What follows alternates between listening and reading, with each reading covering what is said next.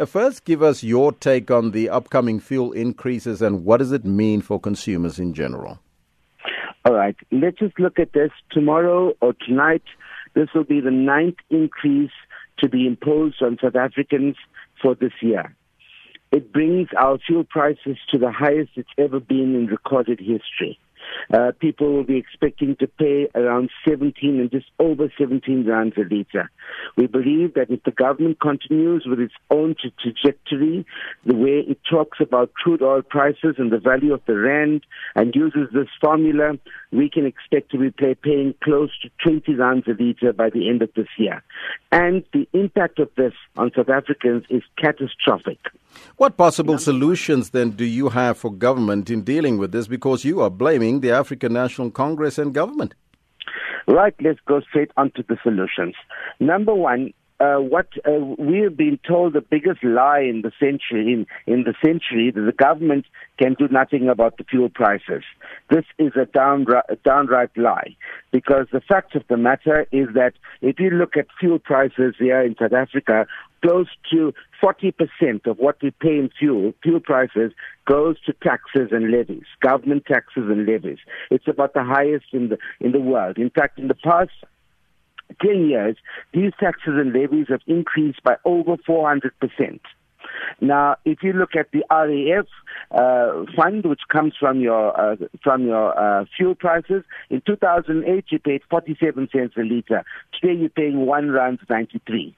Uh, in 2008 your taxes was one rand 27. Today it's three rand 37. Your total that you pay in taxes is five rand 30. We are saying to government, remove the taxes and levies. And the question would then be, where would you get this uh, this money from? Because the government collects around 70 billion rands a year from taxes.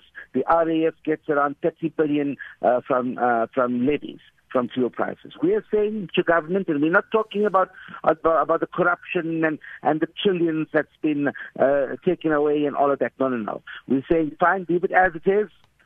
You've recovered the money from monopoly industry. In 1992, the ANC, President Nelson Mandela, former President Nelson Mandela, he issued a statement on behalf of the ANC where they said that they would impose a wealth tax or a windfall tax when they come into power in 1994, where they will impose this on monopoly industry. Now, monopoly industry is uh, industries that's in South Africa that makes massive profits and they're owned by foreign investors. An example would be uh, your Sasol. You take your banks you will take your your mines, your Lonmin mines, etc. Uh, these are the monopoly industry, and and for some reason, in 1994 up to today, the ANC has not implemented its own policy. Mm-hmm. If it implements that policy, you, you recover these taxes not from the poor South Africans who are who are, who are really reeling from these high prices now. You're looking at the VAT increase, yes. the fuel price increases, and all of that. It's making it impossible for people to survive in this country. In fact, every South African after Wednesday is going to be uh, hit directly by these fuel prices. It doesn't matter if you own a car or you don't own yes. a car. Okay. I want you, I want, I want, I want your, your listeners to understand that when the fuel prices go up, it affects uh, uh, the price of food because food needs to be transported. Now the government comes to us and gives us another lie. Don't worry, we we have uh, exempt we have VAT exempt foods they call it. So you don't pay VAT. But you know you don't pay VAT. The last fuel price increase, bread prices went up by 50 cents a loaf.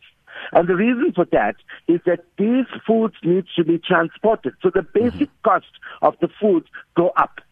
So your food prices go up. It also affects your agricultural sector.